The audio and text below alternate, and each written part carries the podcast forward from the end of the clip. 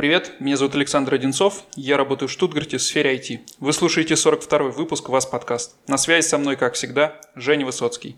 Всем привет, я врач-анестезиолог, живу и работаю в Вольсбурге. В наших беседах мы размышляем о жизни и быте в Германии.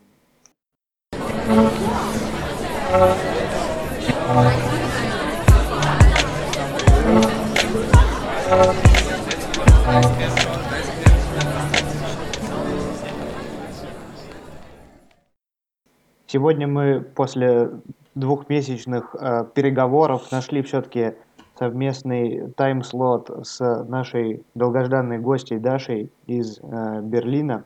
Привет, Даша. Привет. Э, да, меня зовут Даша. Ну, для начала давай, наверное, познакомимся с тобой. Можешь буквально в нескольких предложениях рассказать о том, э, чем ты занимаешься и как ты попала в Германию, как давно ты здесь? Меня зовут Даша, и я живу в Германии 6,5 лет, и попала я в Берлин случайно, потому что вообще я до этого училась в Финляндии и в Голландии, вот, но потом мне надо было найти практику, чтобы закончить институт, вот, и для того, чтобы его успешно закончить, я нашла место практикантки в Дюссельдорфе в одной маленькой кинокомпании, вот, и э, так получилось, что компания мне сказала, что они переезжают в Берлин, и я переехала вместе с ними. То есть это как не я выбрала Берлин, а так получилось. Вот. А я работаю видеомонтажером, вот, а в свободное время я пишу тексты, то есть я веду свой канал Berlin Biased, вот, и я пишу иногда всякие тексты для всяких медиа или блогов. Вот. Расскажи, пожалуйста, я, мы на тебя наткнулись э, по твоему каналу, соответственно, потому что эти текста, это вообще, как ты с какой стороны ты вообще смотришь на этот город? Как ты в него вписалась? Как ты думаешь, случайно ты туда попала или нет?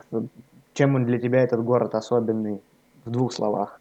На самом деле довольно забавно, потому что я и моя подруга, мы очень хотели поехать в Берлин, когда мы жили с ней в Нидерландах. Мы очень хотели поехать в Берлин автостопом, вот, и мы, в общем, думали про это, а потом так получилось то, что я просто туда переехала. Ну, я у мамы фаталист, вот, поэтому я думаю, что, наверное, неспроста то, что я оказалась в Берлине, вот, и ну, мне здесь по-разному. То есть иногда мне здесь очень нравится, иногда я думаю, что я хочу отсюда уехать. То есть, э, так сказать, у меня волнами то, то люблю, то не очень люблю, то вообще все заклепало, вот, то я думаю, господи, какой-то красивый, грязный, но все равно очень любимый город, вот. Поэтому, да, думаю, наверное, это неспроста, вот.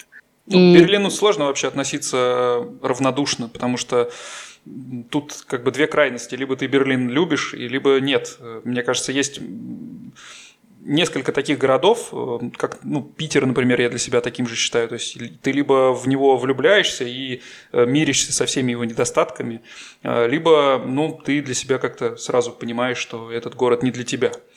Ну, наверное, так и есть, да. То есть я, наверное, не знаю людей, которым Берлин, так сказать, которые к Берлину индифферентны. В основном, да, это люди, которые либо такие, о боже, хочу переехать в Берлин, либо это люди, которые, боже, никогда больше в Берлин не поеду, потому что там, не знаю, грязно, не знаю, да, грязно или там темно, страшно, серо, вот, но летом жарко. Ну, в общем, как бы всегда есть до чего, к чему пристать, я бы так сказала. Даш, еще один такой вопрос. Ты же из Москвы, Расскажи, пожалуйста, почему ты такой путь вообще проделала необычный? Финляндия, Голландия, Германия. Хотела всегда ли ты из Москвы уехать? И... Или это было просто связано с профессией, которую ты выбрала? Ой, это вообще очень смешно, потому что я училась, я здесь закончила школу, вот, и я хотела поступать либо на филфак, либо на журфак, вот, но я поняла, что на самом деле я не очень хочу учиться здесь, вот, и я, так сказать, оценила свои шансы поступления на бюджет, и они были не очень высоки. Вот, поэтому мы с моей мамой подумали, что мы, короче, посмотрели на разные варианты, и я до этого была много раз в Финляндии, и там было бесплатное образование тогда, в 2011 я поступала, вот. И, то есть, условно, надо было платить там, не знаю, только за жилье и за еду. И я поступила, то есть я сдала IELTS, отучилась на музыкальном менеджменте и, типа, музыкальный медиа-менеджмент, вот, и я прожила в Финляндии два года, вот, потом я поехала по обмену в Голландию. Это был небольшой город э, около бельгийской границы, где я еще проучусь год, но уже больше я делала акцент на кино и телевидение, а потом я поняла, что я очень хочу работать в кино, и я начала искать вообще любые возможности поработать в какой-нибудь небольшой кинокомпании. И эти чуваки мне откликнулись. У меня было два варианта. Либо остаться в Роттердаме, где мне тоже предложили место, либо вот с этими чуваками Дюссельдорфа. И в итоге я им просто написала, потому что они мне долго не отвечали. Вот. И они мне ответили такие, да, типа, мы тебя берем. И оставалось, по-моему, пару недель до того, как я должна была к ним поехать и забрать документы, чтобы подавать на визу.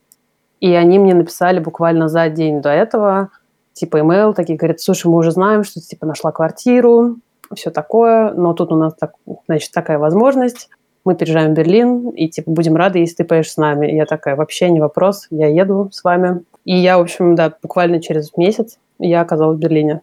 1 августа я приехала, у меня было 100 евро, мама дала мне 100 евро, вот, у меня были деньги на оплату квартиры, и я должна была через две недели выйти на свою практикантскую работу.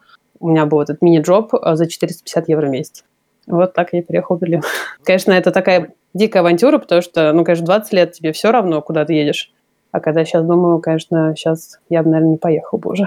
Ну, это звучит таком... вообще как сценарий к фильму какому-то. Ну, это да, на самом деле это реально очень смешно. Вот, то есть я иногда так смотрю обратно. Вот, и, конечно, сама офигеваю вообще от, от в целом от, от ситуации.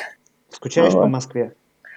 Честно говоря, вот, ну, такое. Ну, то есть я скучаю, наверное, по местам, в которых, в которых я выросла. Или там по родителям, по бабушке, вот, то есть по своим, по друзьям по своим, но по Москве как по месту на карте я не скучаю, и, наверное, ну, то есть я не питаю к ней каких-то особенных чувств. Ну, понятно, то есть по для воспоминаниям, меня, ну, да. по, по людям. Ну, типа того, да. Ну, просто вырос, ну, я все-таки считаю, что выросла я, наверное, ну, не здесь, то есть, так сказать, почти 10 лет моей сознательной жизни прошли э, вне Москвы, вот, поэтому, то есть у меня к ней, да, такие... Сейчас это больше, наверное, туристические какие-то отношения с ней, чем, чем родное место. А, но до этого я работала а, ассистентом а, продюсера и режиссера. У меня были очень классные чуваки. Мы с ними, значит, была маленькая компания, и мы делали фильм для немецко-французского канала «Арта». Они делали документальный фильм про художников ЛГБТ, которые живут в разных частях мира. Мы делали с ними интервью, мы их записывали. Вот, и я, в общем, занималась э, так сказать, наведением справок, э, договаривалась с ними, что-то там расшифровывала, иногда монтировала. Вот, а потом, да, потом я стала работать видеомонтажером, вот, и я до сих пор им работаю. У меня первая мысль я, честно... была, когда ты сказала, что ты в этой сфере работаешь в Берлине, там же есть знаменитая эта киностудия Бабельсберг в Потсдаме. Я думал, что там все на ней завязано, но это, наверное, мое заблуждение, да? Да. Ну, то есть, получается, вся твоя молодость, э, все, все твои студенческие годы прошли э, вот так вот в разъездах, насколько я понимаю, да? Или ну, большая да. часть, наверное, все же в Берлине, если ты говоришь, что два года ты проучилась в Финляндии, потом какое-то время в Голландии, и э, довольно долго ты уже вот живешь в Берлине э, и живешь как раз, э, так сказать...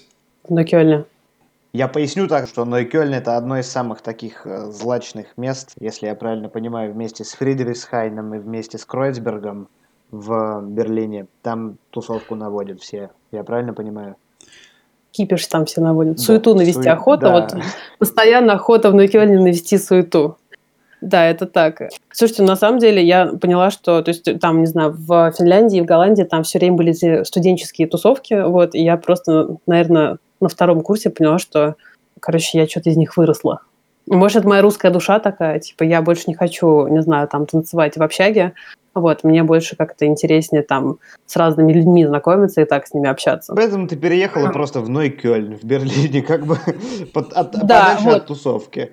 Ну, на самом деле, я особо не тусуюсь. Вот, то есть я и до пандемии я ни разу вообще... То есть я не была в Беркане. Меня один раз меня подружка затащила меня в, в Киткат. Вот, и то я уже думала, короче, на входе я хотела уйти, потому что было очень холодно. Я думаю, с одной стороны, я простояла полтора часа в очереди, с другой стороны, холодно так, что я прям уже больше не могу. Вот, то есть у меня был на выбор, типа, либо уже зайти туда, в конце концов, либо нет. Опасное место. И это замечательное место, на самом деле. Киткат – это лучшее место для борьбы с, э, со внутренней ханжой. Ты как бы туда заходишь, и ты понимаешь, то есть как бы, когда я туда пришла, я поняла, что я была самая одетая. И это реально неудобно. То есть ты смотришь на людей, а на мне было, не знаю, ну там черное платье такое, довольно короткое. И я просто, понимаешь, я действительно, как бы я там была самая одетая. И это было ну, такое. Давай, вот. наверное, чуть-чуть поясним для тех, э, да. кто, как я, не очень знаком со всеми этими э, местами и э, знаковыми, возможно, названиями. Но мы, с Женей вдвоем, в принципе, когда переезжали, у нас уже были семьи, поэтому для нас эта сторона Германии и Берлина, в частности, она ну, несколько скрыта и возможно, ты нам сможешь как раз здесь раскрыть глаза как раз на, на эту жизнь. Э, и, э... У меня был момент, кстати говоря, когда я был на практике, э, периодически наступала пятница в течение недели, и на меня разворачивалось пол отделения в Верхов клинике в Шарите – и э, сукоризный смотрел, почему я до 4 до 5 часов сижу и еще не свалил, как бы, потому что э, как бы Берлин есть Берлин. А я такой, то есть дурака, ну как бы не то чтобы включал, но я, видимо, и не понимал особо, то есть как бы, то есть туда меня засунули через это, через программу обмена. И один, э, в один момент все пиотлеры и некоторые молодые ассистенты собрались в Бергхайн от чего я отказался. Я просто даже не понимал, от чего я отказался. Я думал, я просто от, от клуба от какого-то отказываюсь. А потом мне со временем стало понятно, но сначала, конечно, им пришлось некоторое время глазными яблоками загадочно поводить в разные стороны и осудить меня за мой выбор. Вот. Но потом я, конечно, погуглил.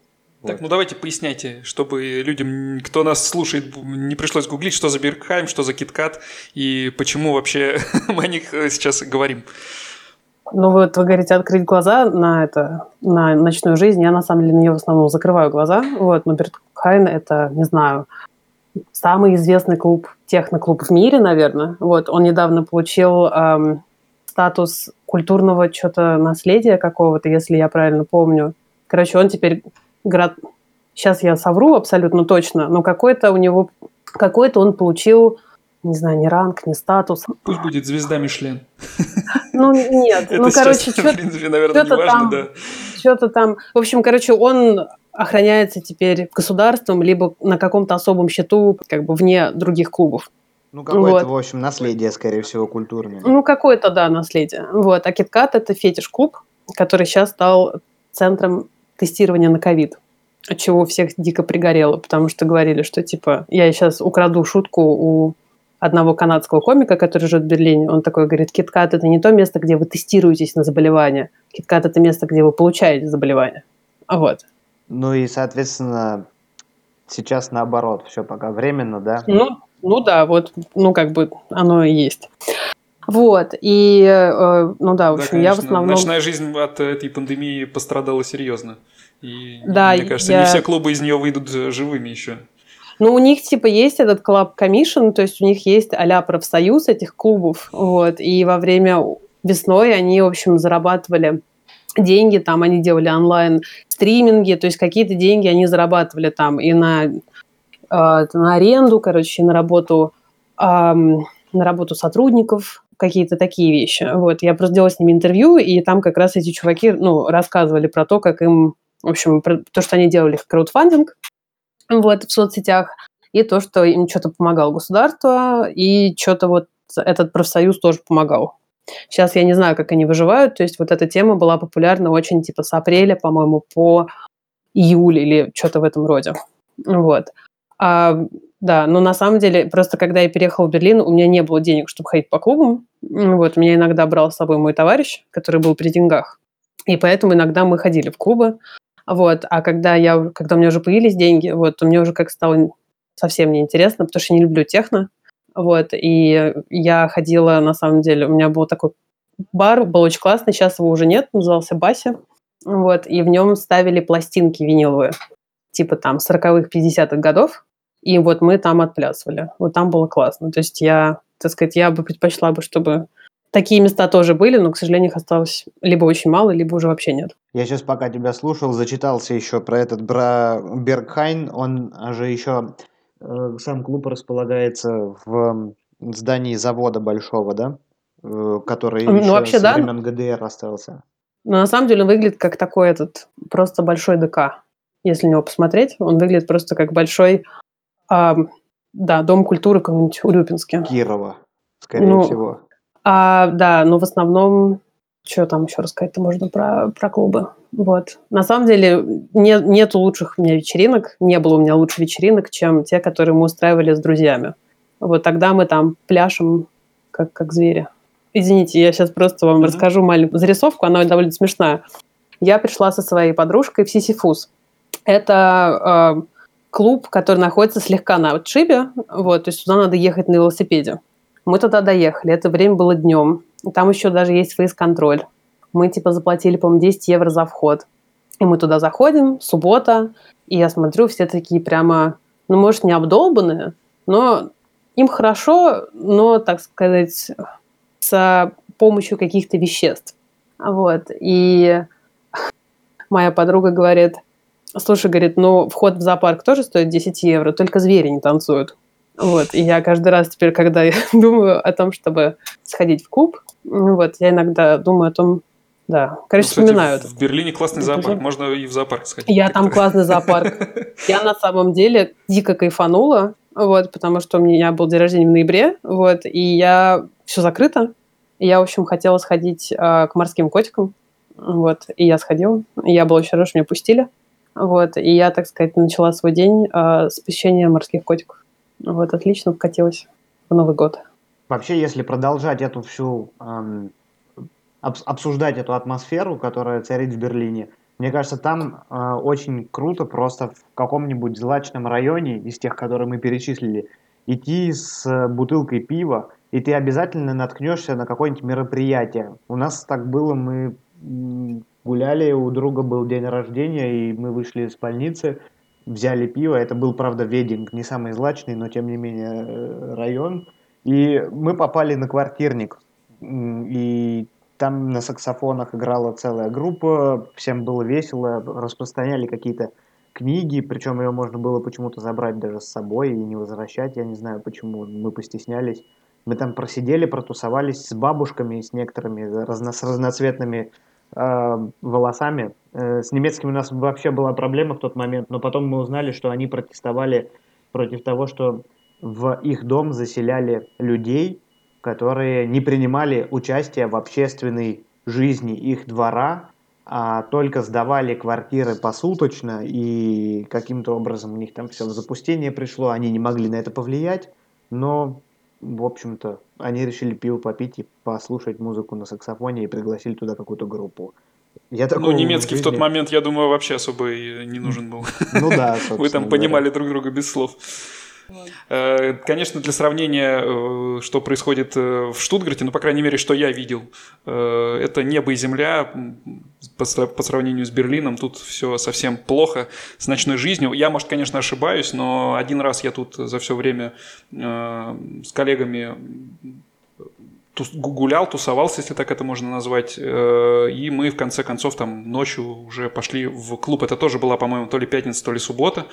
Но эм, конечно, то, что я там увидел, это вот э, начало двухтысячных, когда я еще там только э, заканчивал школу, э, вот, когда я поступал в университет, вот примерно так же это все выглядело. Ну, довольно смешно. Э, довольно э, странная музыка играет, э, смешно одетые люди. Смешно не так, как в Берлине, да, когда ты смотришь и странность этого всего зашкаливает и завораживает, а смешно вот, ну, на уровне кринжа такого некого. Поэтому, да, я думаю, что Берлин в этом плане, мне кажется, в принципе уникален. Не знаю, как в других городах, может быть, где-то еще есть такие вот тоже довольно известные места, но Берлин все же, наверное, в Германии это там прям мекка такая тусовки и ночной жизни. Ну, кстати, вот про бары, типа просто выйти типа на улицу и попасть в какое-нибудь а, приключение.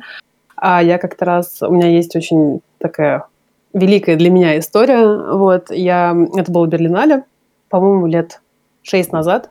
Вот, а зашел чувак такой в кожаной, э, в кожаной кепке с собранным саксофоном, вот, и он начал играть, и я вообще такая, мне так понравилось, вот, в итоге я даже, не помню, сфотографировалась, что-то дала ему денег, ну, потому что он такой говорит, я пришел играть на саксофоне, говорит, я буду играть, вы будете давать мне деньги. Все такие, вау.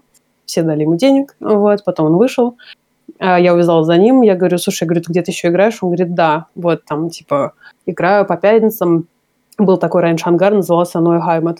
Вот, и он, короче, он там играл каждую пятницу, потому что там был джем пятничный, вот, и там был этот джем, и, в общем, и мы туда еще очень долго ходили, э, на эти джемы, потому что мы с ним случайно познакомились, и мы вообще про них не знали. И я туда даже бабушку свою привела, когда она приезжала ко мне в гости. Вот, и она тоже была в полном восторге. Вот, так что, э, да, так что это вот мы случайно с ним познакомились, и он до сих пор сейчас играет вообще на куче станций метро в Берлине. Вот, часто бывает на Зендалерплац, либо там на каких-то еще. Вот, я видела последний раз, его, к сожалению, прогнали откуда-то, потому что он играл, я так понимаю, то ли в неположенном месте, то ли, то ли из-за пандемии ему там запретили играть. Вот, но он постоянно играет либо в метро, либо в вагоне, либо на платформе, либо в переходе. Вот. Но я, например, всегда, когда захожу в метро, если он там сидит играет, я всегда его узнаю по, по мелодии.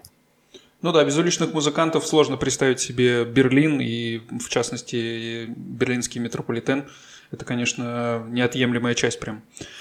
Ну, как и без бездомных. У нас, извиняюсь, вообще просто невозможно проехать в метро без того, чтобы тебя денег не попросили. Вот. Ну, особенно сейчас, но сейчас, понятно, сейчас довольно холодно. Вот. Но вот, например, люди, которые приезжают в Берлин, там, не знаю, из Москвы, они такие, о боже, у вас только там, не знаю, столько людей денег просит, все такое, вот. Ну, то есть, ну, понятное дело, что сейчас там сложно, особенно когда в Берлине сейчас было минус 10, это вообще полный ужас, вот. Но их не прогоняют особо, там, не знаю, из метро. То есть, если летом прогоняют, то зимой не прогоняют. Ну, и, на, наверное, э, неотъемлемая часть, э, в принципе, этой ночной жизни и жизни студенческой – это все же знакомство – и давно у нас не было гостя, с которым можно было бы на эту тему поговорить, а тема довольно интересная. И я думаю, что э, довольно много есть различий с тем, как это устроено в России. Ну, наш подкаст, он, в принципе, э, изначально э, строился на таких вот противоречиях и отличиях в каких-то моментах между Германией и Россией. Честно говоря, ну, то есть я как перед школой, эм, фу, точнее, перед институтом я познакомилась с очень большим количеством людей, с которыми, на самом деле, я очень активно сейчас общаюсь. Вот. И я, не знаю, там я летом работала в Москве. То есть мне кажется, что в Москве познакомиться довольно просто, особенно потому что, не знаю, все время есть какая-то общая тусовка, там, не знаю, друзей друзей или что-то там еще. Вот. А, в Берлине, ну, когда я переехала в Берлин, я знала двух человек, которые там жили. Это вот был мой друг – и моя бывшая однокурсница, с которой мы вместе учились в институте. Вот. А потом уже я познакомилась, значит, со своим соседом э, по квартире, где я жила месяц. А потом э, я познакомилась, меня представили подруги, подруги, подруги. Вот она начала заниматься со мной немецким. И мы на этой почве сначала, ну, мы, мы сначала начали с ней заниматься немецким, потом мы с ней подружились, потом вот мы сейчас с ней, типа, до сих пор очень близко общаемся. Вот. А, да, и потом как-то, в общем, у меня этот нетворкинг начал сильно развиваться. Там по работе, с работы я тоже с кем-то общалась. Потом я ходила на всякие метапы. На какие-то вечеринки я ходила. Вот. Потом я ходила, на самом деле, Тиндер вообще просто отличное место для того, чтобы познакомиться просто с кучей людей. Очень часто Тиндер-дейты, если они получились неудачными, то они конвертируются потом либо либо в заблокированные контакты, либо в, друзья, либо в друзей на Фейсбуке. Вот. И на самом деле с некоторыми из них я до сих пор общаюсь, ну, редко, но иногда общаюсь. Вот. И с их, не знаю, там, друзьями или там что-то еще. От бывших молодых людей, кстати, тоже часто остаются друзья, э, так сказать, подарок после расставания. Вот.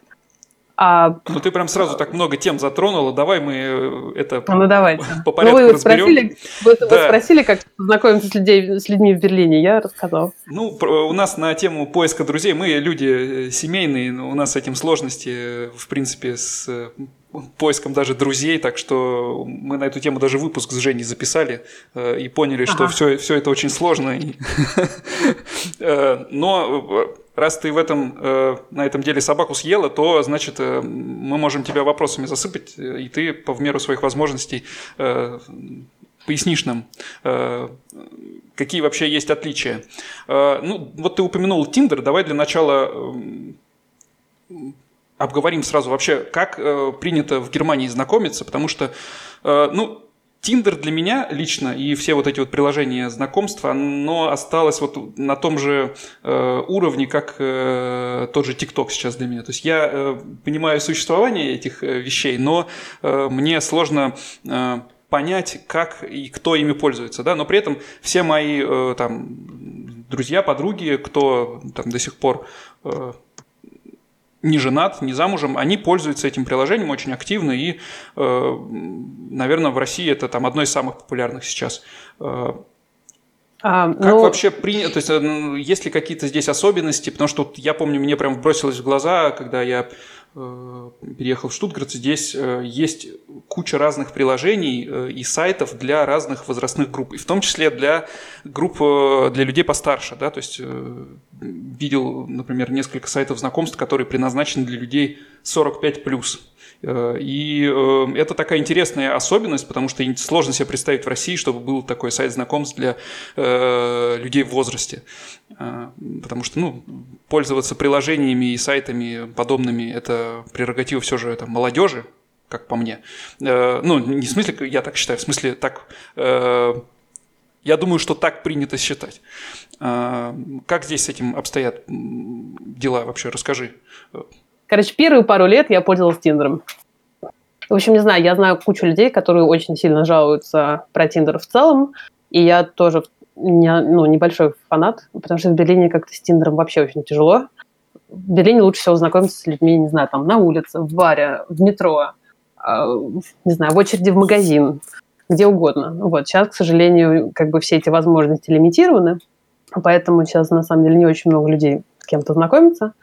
Вот, но... С расстояния не а, менее полутора метров. Да, вот. Но ну, Bumble еще есть. Bumble тоже прикольное приложение. Вот. Оно там немножечко по, пободрее. Но вообще, не знаю, все самые лучшие знакомства в моей жизни происходили не через Тиндер, поэтому как бы Тиндер это прикольно, но, в общем, не знаю.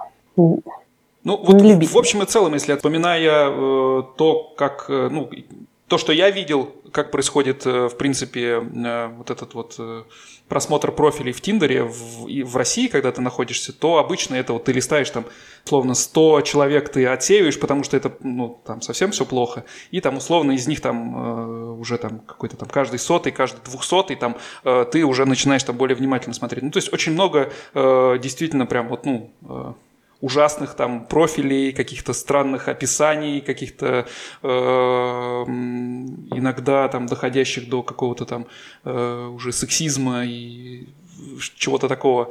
Э, насколько здесь все с этим лучше? То есть, ну, принято считать, что европейцы, они как бы ну, более деликатные, что ли, и э, здесь не приходится ли тратить очень много времени на отсеивание, очевидно, э, странных и э, плохих Приходится. Э, профилей? Ну, как бы, ну, плохих, как бы, это же все Ну, понятно, это все субъективно, да, но... Да, но отсеивать, ну, в смысле, не отсеивать, а как бы, то есть знакомиться и понимать, когда люди для тебя или нет, приходится, ну, типа, пока, пока не встретишься, не узнаешь. Вот, у меня самое, мое короткое свидание длилось 24 минуты. Потому что ну, мы встретились с чуваком, а мы начали с ним гулять, и я поняла, что, короче, я не готова сейчас еще полтора часа слушать, короче, проводить человеком, который мне не симпатичен. Я ему говорю, чувак, я говорю, извини, но типа Ой, это не жестко. то. Короче, я ему сказала, говорю, чувак, я говорю, я верю в любовь с первого взгляда, я говорю, но это не она. Он говорит, что, говорит, это рост? Я говорю, нет. Он говорит, борода? Я говорю, да нет. Я говорю, просто, говорю, это не то. Он такой говорит, ну ладно. Короче, мы с ним прошлись, прогулялись, типа, обратно, еще там 15 минут. Он мне рассказал, кем он работает, и я поняла, что это вообще не то. И я думаю, ну и слава богу, потому что у меня на тот момент уже было... Короче, я была не в состоянии еще увозить полтора часа бубнижа на, на, на темы, которые мне не интересны. Не, ну это понятно, вот. да. Ну, я, я немножечко про другое э, имел в виду. То есть, э, насколько да. вот понятное дело, что ты уже там дальше узнаешь человека и понимаешь, э, хочется тебе с ним общаться или нет. Но вот в момент э, до еще до того, как э, ты до типа того, как ты еще... написал кому-то, да, до того, как э, произошел так я тебя вот сейчас переведу. Матч. А... В общем, эм, границы вседозволенности, условно, наглости, я не знаю, там, или какого-то, ты имеешь в виду, скорее всего, может быть, воспитания, которые в России, естественно, они более широкие, такие как большая страна и так далее. А тут все довольно должно быть, по идее, в пределах, рамках политкорректности. Это так или это не так, или это стереотип? Ну, я не знаю, что вы имеете в виду под политкорректностью, вот, но, например, если посмотреть на профили в России, там, не знаю, в Москве или в, в Берлине, а в Москве профили намного честнее. То есть люди пишут, я хочу отношения, не знаю, я там, не знаю, не хочу отношения, меня там, не знаю, вообще ничего не интересует. Или там, ну, то есть обычно в, в Берлине, в Берлине пишут про себя, а в, в Москве часто пишут, не знаю, там про то, чтобы хотели увидеть в другом человеке. Вот. Это вот то, что я заметила, потому что я, ну, я когда-то сидела в Москве в Тиндере, и в Берлине я тоже сидела.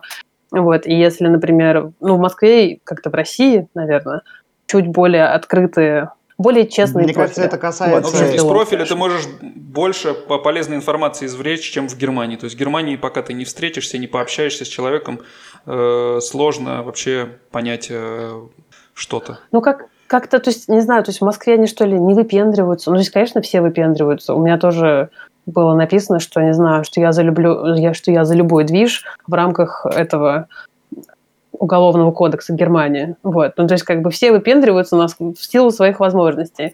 Вот. Но просто часто, не знаю, напишут 420, веган, не знаю, интерсекциональный феминист, еще какая-нибудь хрень. Ну, то есть, короче, и ты читаешь это, и на самом деле ты понимаешь, вот именно от таких людей, которые пишут про себя всякую модную всякие модные эти штуки, вот от них вот надо прям бежать.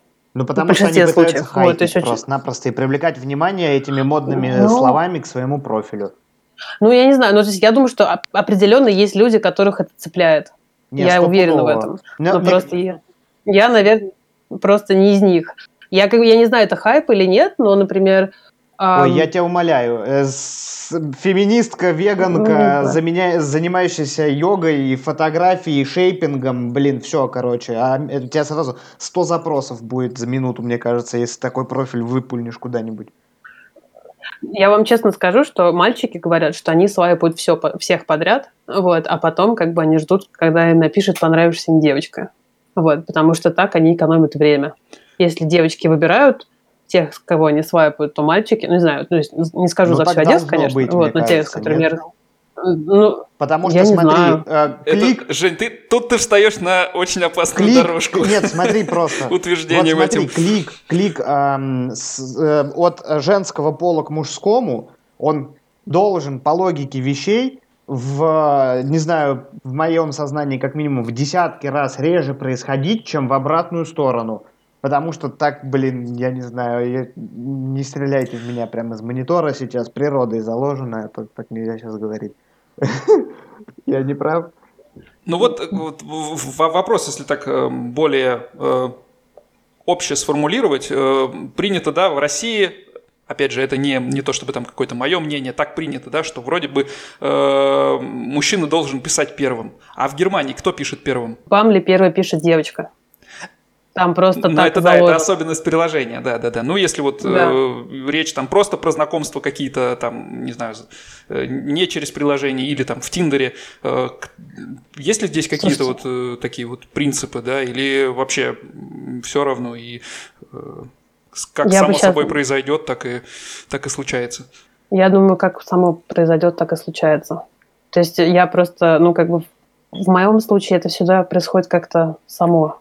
Вот. Ну, то есть, как, не знаю, я на этот момент уже не отслеживаю, кто кому первый написал. Просто в Берлине, мне кажется, есть такая тема, что все время есть иллюзия большого, ну, то есть иллюзия выбора, что выбор не ограничен, что все время типа будет кто-то, кто будет лучше того человека, не знаю, с которым ты сейчас находишься. Поэтому люди очень не любят давать там обещания или там быть в коммитменте или там еще что-то. Это довольно распространенная вещь. Я думаю, я думаю, что это, наверное, вообще в любом большом городе. Как в Москве не знаю, потому что в Москве я никогда не, не дейтилась. И э, ну, то, что я слышу, например, часто от своих друзей, да, это то, что, ну да, с коммитментом в Берлине проблемы, и это все знают. И даже хотели там вести этого уполномоченного по одиночеству, потому что Берлин считается одним из самых одиноких городов Германии, либо, если не самый, Самый одинокий. одинокий город, Вот это 2015 год с самым частым количеством суицидов по Германии. Ну, да. А Вот, короче, и я думаю, что поскольку, да, из-за вот этой иллюзии выбора и из-за того, из того, что люди большинство, ну, как бы все равно предпочитают больше знакомиться онлайн, а в онлайне там как бы количество вариантов бесконечно, это происходит довольно редко, что люди прям в отношениях. Я как бы знаю людей, которые познакомились в Тиндере и уже, не знаю, там живут вместе, но у меня такое никогда не работало. Ну, тут, наверное, еще вопрос, э, какие цели преследуют люди, которые пользуются э, и ищут, в принципе. Ну, вот прикол в том, что в России люди пишут, для чего они там сидят. А в Берлине, если ты напишешь, для чего ты там сидишь, то это Зашквар. будет, ну, то есть, как бы никто в жизни не напишет, что, типа, ты там сидишь, потому что ты хочешь отношений. Это вообще считается высшим проявлением, проявлением отчаяния. Ну, вообще, как мне кажется, эту ситуацию можно перекинуть в целом даже на рабочие будни в больнице в той же самой. Ты искренне совершенно идешь с каменным лицом, даже с грустным немного, и синяками под глазами, потому что 6 утра, а все вокруг тебе улыбаются. Они тебе просто, ну, то есть, как бы, это вот эта вот приветливость, она супер нужна, это эмпатия, которая даже немного наигранная, она скрывание себя истинной маски, оно, мне кажется, довольно-таки присуще европейцу в целом, не только там немцу или берлинцу отдельно. А нас все считают не очень приветливыми, не очень веселыми, потому что и, и искренними, потому что русский человек, он настолько искренний, что, ну, наверное, я не знаю, то есть тенденция такая, конечно, понятно, что не все, что если ты с кем-то посрался на работе, то ты с ним в одном поле срать не сядешь. Вот. А если ты в Германии с кем-то посрался, то вы продолжаете все улыбаться друг дружке, вот, э, махать рукой. А как только ты покидаешь комнату, ты точно знаешь, что про тебя сейчас будут следующих две минуты э, каких-то ядовитых речей и так далее. Вот. Эм, Мне кажется, это перекидывается и на профили тоже в Тиндере. То есть ты не можешь написать даже, почему ты туда зашел. Ты написал так, что ты веган, шейпингом занимаешься, талантливый человек. А если ты начнешь искренне что-то писать, так же, как приходить с покерфейсом на лицо, то тебе скажут, а что ты неприветливый, не любишь нас, что ли? Или что ты тут э, пришел в, Тиндер за отношениями, в отчаяние упал? У меня такое ощущение сейчас возникло. Ну, наверное, да. Вот, но на самом деле мне кажется, что русские, а, они откровенно только с русскими, потому что я как бы условно, я, например, сейчас, когда я пишу предложение на русском языке, если мне надо кого-то о чем-то попросить, я прямо выкидываю оттуда сослагательное наклонение, потому что в этом плане меня и английский, и немецкий они меня абсолютно испортили.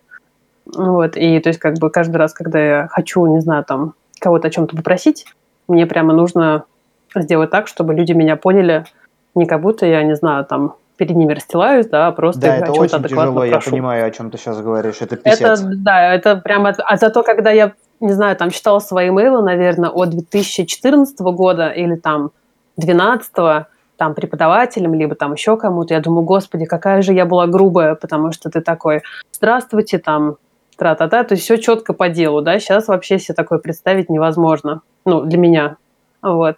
Ам, Да, привет, суть вопроса, пока. Э, я тоже заметил за собой, в отпуск приезжаю, начинаешь говорить какими-то вот этими э, сослагательными наклонениями и прочими вот этими частицами, добавлениями чего-то. Было бы неплохо, Да. если бы вы... И через неделю вот бухнешь в бане с пацанами, попаришься, то есть как бы и все, и вроде нормально, опять отошло вроде как, начинаешь говорить как человек. Ну да, ну то есть как-то, не знаю, ну вот с немцами я все равно... Поэтому, например, я очень часто ко всем обращаюсь на «вы», что в русском языке, что в немецком, потому что я как-то так исторически привыкла. А вот, а в английском уже как, ну, ю ю, типа, ну чё. Вот, у меня был молодой человек, а у него папе было, типа, за 70. Вот, и я когда приехала к ним домой, я такая говорю, там, «вы» на немецком, он такой говорит, ты чё, говорит, какой «вы», давай на «ты». Я так офигела, вот. Ну, для меня это прям было очень неожиданно. Вот, и так никогда не знаешь, так сказать, как, как можно. Да, но, например, во всех там, не знаю, официальных местах я все время, да, тоже использую «вы». Не знаю, мне очень трудно было себя переучить тоже с этого «вы», но в какой-то момент у меня это прям записалось на подкорочку. А, у нас была медсестра, и она есть до сих пор. и с медсестрами вообще прям принято на «ты», и она мне один раз даже уже сказала напрямую «давай на «ты», а я потом забыл, просто у нас хорошая разница в возрасте, и еще раз выкнул, и она прям руки в боки такая поставила и говорит «это что это ты мне намекаешь, что мне на пенсию пора?» Ну, она, конечно, в шутку все, но вот с тех пор для меня это была отмашка, все, я тыкаю теперь в наглую со всеми. Да, это тяжелый был момент переучиться. Слушай, еще такой вопрос у меня возник. Вот я не знаю, недавно был в отделении психиатрии на практике. Там поймали одного любителя Тиндера, вот, из Саксонии Анхальт. Он, значит, занимался следующими делами. Он одевал кожаное пальто, ходил, значит, в парках, вот периодически расстегивал, а под пальтишком ничего-то и не было. Вот, и вроде как на принудительное лечение не первый раз его, значит, определили. Поймали его не за это, конечно, вот, за другое дело – вопрос такой, вообще какая-нибудь жесть, вот мне по, по ощущениям вообще, то есть моим стереотипизированным каким-то, может быть, там должно быть много жести вот среди вот такого куда-нибудь натыкаться вот по-любому, то есть, ну, хоть, хоть раз в жизни. Как, как на чат-рулете. Да, да, да, да, да, да, чат-рулет, кстати, это жесткая тема, я помню, как-то раз в жизни остановил. Сейчас расскажу страшную историю. Короче, а это было, когда я только переехала. Вот, я ехала на попутки из Амстердама в Берлин. И она сломалась. Вот. И мне, в общем, пришлось сесть... Э, нас довели, довезли до Ганновера. Вот, мы доехали до Ганновера. Вот. И я э, упала там на вокзале, вот, потому что я пыталась параллельно еще найти какой-то этот эм, Блаблакар, вот, в итоге ничего не нашла, и поскольку я смотрела телефон, вот, то я, короче, рухнула с этого, с тротуара на пол, на асфальт, коленками обеими, вот. И, в общем, там я что-то там залатала, вот, и э, я вернулась в Берлин, время было час ночи, воскресенье, а я жила в очень такой, в общем, глухой переулок, вот, и я, значит, вышла оттуда, а я что-то, я так перенервничала, что я, в общем, я всю дорогу от вокзала до дома, я плакала, вот, потому что я прям очень сильно перенервничала, короче, вот. И я, значит, вышла оттуда, из автобуса, вот, и смотрю, значит, за мной идет чувак. И я такая, ну, интересно, конечно. В общем, я подождала, пока он отойдет. И подождала, в общем, за углом. А он не уходит. Я думаю, блин, ну что делать? Домой, что теперь не идти? Я в итоге дошла до этого, до, до своей двери. Она стеклянная. Вот. И я прям смотрю, он, короче, сзади меня стоит. И я, в общем, ну, то есть я не видела, как он, во что он был одет. Вот. И я, когда развернулась, я поняла, что, в общем, а, значит, он был в шубе, он был в колготках, в бюстгальтере, вот, у него была борода. И он такой говорит, типа, короче, с непристойным предложением он ко мне обратился. Вот, и я поняла, что как бы, ну, мне, не знаю, здесь можно материться, короче, мне пиздец. Потому что переулок глухой, как бы я говорю, я сейчас вызову полицию. Я понимаю, что я не вызову никакую полицию, потому что я даже не знаю, где мой телефон. И если я буду орать, то меня вообще ну, никто не услышит, потому что это час ночи, и это реально вот прям глухой тупик. Вот. И, в общем, он начал на меня идти. Я, в общем, как бы... Я вы, вытащила ключи из заднего там кармана рюкзака, открыла, в общем, дверь, вот, и он начал лизать эту дверь стеклянную. Фу, Вы себе можете представить, какое, да, фу, уровень говно, состав... вообще жуть какая. Вот, и это был полный, как бы, трэш, вот, и потом я поняла, как бы у меня ужас был в том, то, что у меня, как бы, был, ну, этот э, стеклянный подъезд, то есть у него там была, знаете, так, ну, как этот, короче, окно во, во, весь э, во все этажи. Я поняла, что, типа, я, ну, в лифт загорелся, я поняла, он знает где я живу. А, и это было тоже для меня абсолютно... В общем, короче, я прям... У меня истерика была, наверное, потом. И я очень долго думала, может быть, не знаю, может, мне это показалось, не знаю, может, мне это приснилось. А, но нет, я, в общем, его встретила год через четыре. Он ехал в том же самом автобусе, вот, и я просто его вспомнила, вот, я вышла из этого автобуса, я пожила, не знаю, еще автобусов пять, и только потом я снова в него села, вот, поэтому это был такой единственный, наверное, трешак, который со мной случился, вот, но это был не Тиндер, это был просто... Не, переезжать, не, переш... не пришлось вот. тебе после этого случая? Я переехала не, не из-за этого случая, вот, но я переехала даже еще, так сказать, глубже в Нокёльн, вот, но это была единственная, да, такая история, которая случилась, не знаю, там, со мной или с моими друзьями, у моей, короче, у моей знакомой, короче, через третьи какие-то лица, вот, была история про то, как девочка пошла на, на первое свидание в Тиндер к чуваку, вот, и, в общем, и что-то там все как-то плохо закончилось. Ну, в смысле, как бы она убежала и все такое.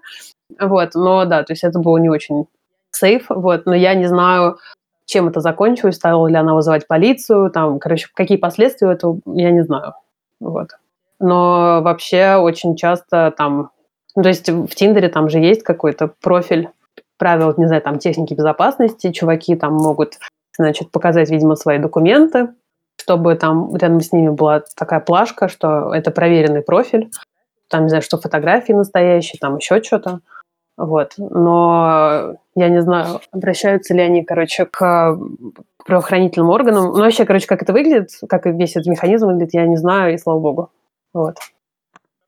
Ну, короче, жести хватает, в принципе, и здесь. так что, ну, наверное... Слушайте, ну, по, по сравнению все... с Петербургом, где каждый, каждый, просто каждую неделю кто-то кто-то частично, частично выпадает из этого мира, вот мне кажется, что все в порядке у нас в Берлине. Вот. Ну и более насущный такой вопрос. Э, куда вообще принято ходить на свидание? Вот ты, значит, нашел э, человека, он тебя заинтересовал своим профилем, вы с ним э, списались, ну, и дальше идет уже разговор о какой-то встрече. Ну, что вообще это в среднем там? Кино, ресторан, куда вообще принято ходить на свидания вот такие вот, когда ты с человеком там первый раз видишься? Не знаю, люди, не знаю, я, наверное, хожу в музей или в галерею. Ну, во-первых, это не знаю, для меня это способ посмотреть вообще, как человек себя ведет в, в пространстве. Вот. То есть, не знаю, там, как он ходит, или, не знаю, как он на мир смотрит. Ну, вообще, как-то, не знаю, мне вот это прикалывает меня. Вот. Часто люди ходят в бар. Вот. или, например, мы ходим на Темпельхоф, это летное поле в Нойкёльне. Короче, это раньше был аэропорт, а сейчас это просто, там, не знаю, два два, может, три квадратных километров прямо в центре города, вот, где все гуляют. И там очень красивые закаты в сентябре, поэтому дейтиться там вообще одно удовольствие. Часто люди, знаю, там катаются на великах. Вот сейчас зимой дейтиться вообще нереально, потому что холодно, и то есть люди, ты либо типа ходишь э, по улице, вот, пьешь что-нибудь, либо вы просто, ну, как, короче, в общем, во время пандемии Зимой люди почти не дейтятся, потому что сразу к себе не позовешь, а на улице холодно. То есть я отменила пару свиданий, потому что я говорю, чувак, говорю, давай встретимся, когда потеплеет. Я говорю, я не могу. Я говорю, это для меня слишком холодно. Вот. А летом можно хоть в парке посидеть, вообще нет никаких проблем. Ну и сразу следующий вопрос за этим возникает. Э, я думаю, тут тоже есть отличие. Как принято рассчитываться в итоге за счет? Э, мне кажется, это такое одно из э, типичных отличий, и о нем часто говорят, что вот, мол, в России принято, чтобы э, мужчина платил за, неважно, там, билеты, счет, э, а здесь, э, ну, насколько я знаю, принято его либо делить, либо, может быть, какие-то еще есть э, схемы. Э, расскажи, как вообще это происходит? Ну, вообще мне кажется, что идеальный вариант – это когда, например, не знаю, если вы идете в бар, то сначала один угощает, потом второй угощает, а потом уже как пойдет.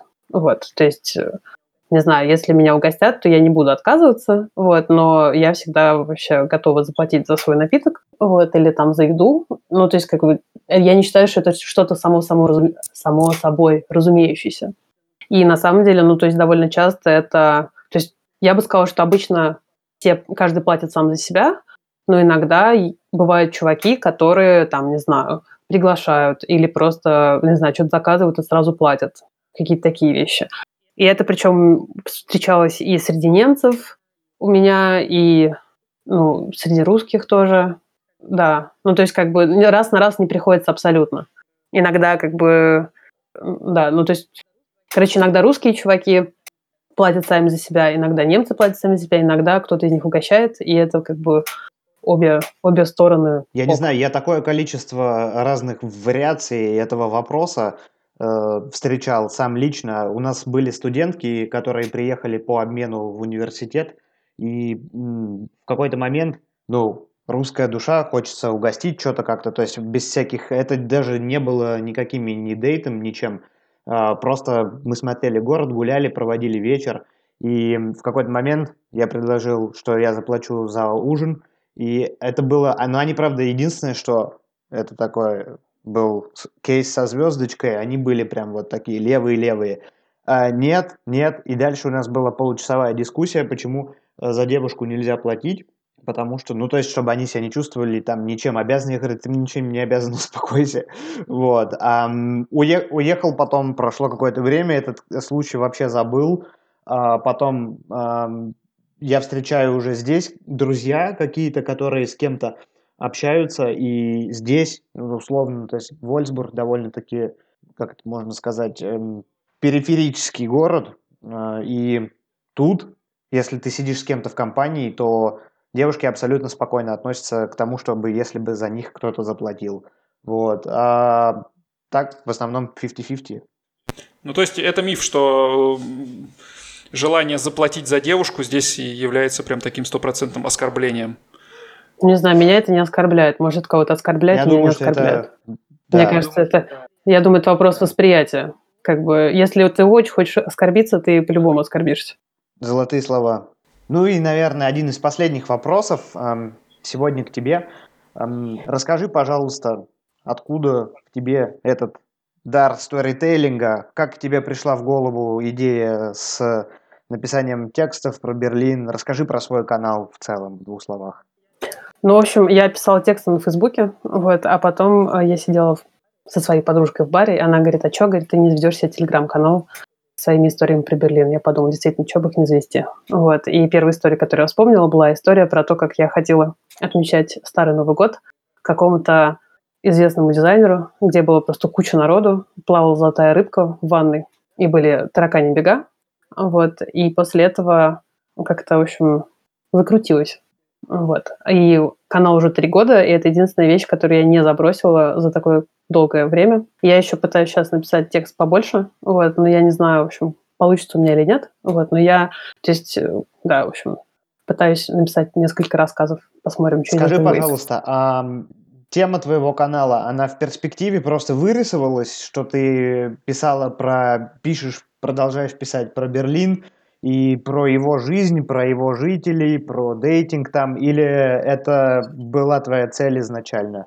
Это вообще не было моей целью, то есть я решила, что поскольку я живу здесь, и у меня столько здесь всяких историй со мной происходило, я решила, что, в общем, мне больше не о чем писать, кроме как про Берлин, потому что это, ну да, потому что, в общем, он как, не знаю, как человек, что ли? Нет, не как человек. Короче, как среда, в которой мы все живем, mm-hmm. не знаю, вот как океанариум. Да? Как вот живое там, существо, можно действительно ну, так да, сказать. Да, вот, да, как живое существо. Вот. И я не знаю, если я перееду куда-нибудь, то, наверное, у меня будет какой-нибудь другой баест. Вот. Но пока ну, что по это сути, ты пишешь баест. про саму себя, и... про истории, которые были связаны так или иначе с твоей жизнью.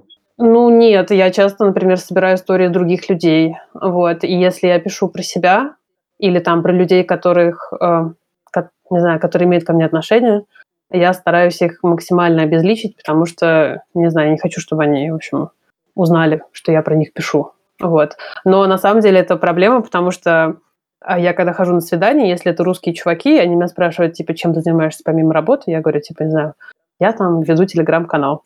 Ну, вообще, я сейчас уже перестала так говорить, потому что иногда свидание получается неудачно, я пишу про них в канал, и я не хочу, чтобы чуваки про это читали. А вот. Ну, и родители мои не читают, наверное. Я надеюсь. Но вообще, надеюсь, да, что, в общем, из этого что-то выйдет более-менее большое. Вот. Ну, вы не спросили меня, как я выучила немецкий. Я хотела сказать, что я выучила немецкий по любви. Потому что я услышала, как звучит голос моего немецкого бойфренда, и поэтому я решила выучить немецкий. Мне кажется, не так много людей учат немецкий по любви. Все учат немецкий по необходимости. Вот. Я, я, хотел, я хотел этот вопрос задать, но он был связан, что я хотел начать с того, а по работе он тебе нужен был или нет? По любви, вот реально по любви, потому что чувак, с которым я встречалась, у него был хороший английский, вот, но когда я услышала, как он по-немецки случайно, я такая, блин, чувак, я говорю, ты влип. Я говорю, мне надо, я говорю, чтобы ты говорил со мной по-немецки. Он такой, ну ты же ничего не понимаешь. Я говорю, ну я пойму. Вот. И в какой-то момент, то есть мы с ним начинали встречаться, я понимала 20%, из того, что он говорит, а когда, ну, точнее, было такой, рейд был, значит, 20 на 80, то есть 20 мы говорили по-немецки, 80 по-английски. А когда мы расставались, мы уже говорили 80 по-немецки, 20 по-английски. Ну, на этой, э, на этой, так сказать, романтичной и интересной истории мы, пожалуй, и будем заканчивать сегодняшний выпуск. Ссылку на твой телеграм-канал э, мы оставим в описании канала. Э, ну, а с вами мы прощаемся до субботы. Мы уже анонсировали в нашем телеграм-канале, что в следующую субботу у нас ожидается прямой эфир на YouTube, где мы будем праздновать в каком-то смысле э, годовщину нашего подкаста. У вас подкаст исполняется год. 20 марта прошлого года был записан первый выпуск.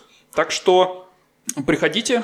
Ссылку на, на трансляцию мы обязательно оставим в описании к выпуску. Подписывайтесь на нас в Телеграме, пишите Отзывы ставьте, оценки везде, где вы слушаете подкасты. Ну и помимо прочего, эм, я хотел бы анонсировать проект, в котором мы э, принимаем участие на этой неделе. Это проект называется «Мусор-помощник», э, проходит в городе эм, Сосновоборск в Красноярском крае. Эм, мы скинем ссылку на э, краудфандинг-платформу planeta.ru. Если у кого-то есть желание локально где-то улучшить среду и начать с чего-то малого, то, пожалуйста, поддержите нас, эм, кто может репостом, кто может каким-то своим финансовым участием. На эту тему, кстати, э, стоит сказать, у нас был отличный выпуск, выпуск про то, как обстоят дела с мусором в Германии – Э, и как вообще происходит э, его переработка, сортировка здесь. Если не слышали, обязательно послушайте. Он там где-то вдалеке, один из, там, может быть, в первой десятке наших записанных выпусков. Я думаю, в тему к этому проекту он, в тему этого проекта он ложится очень хорошо.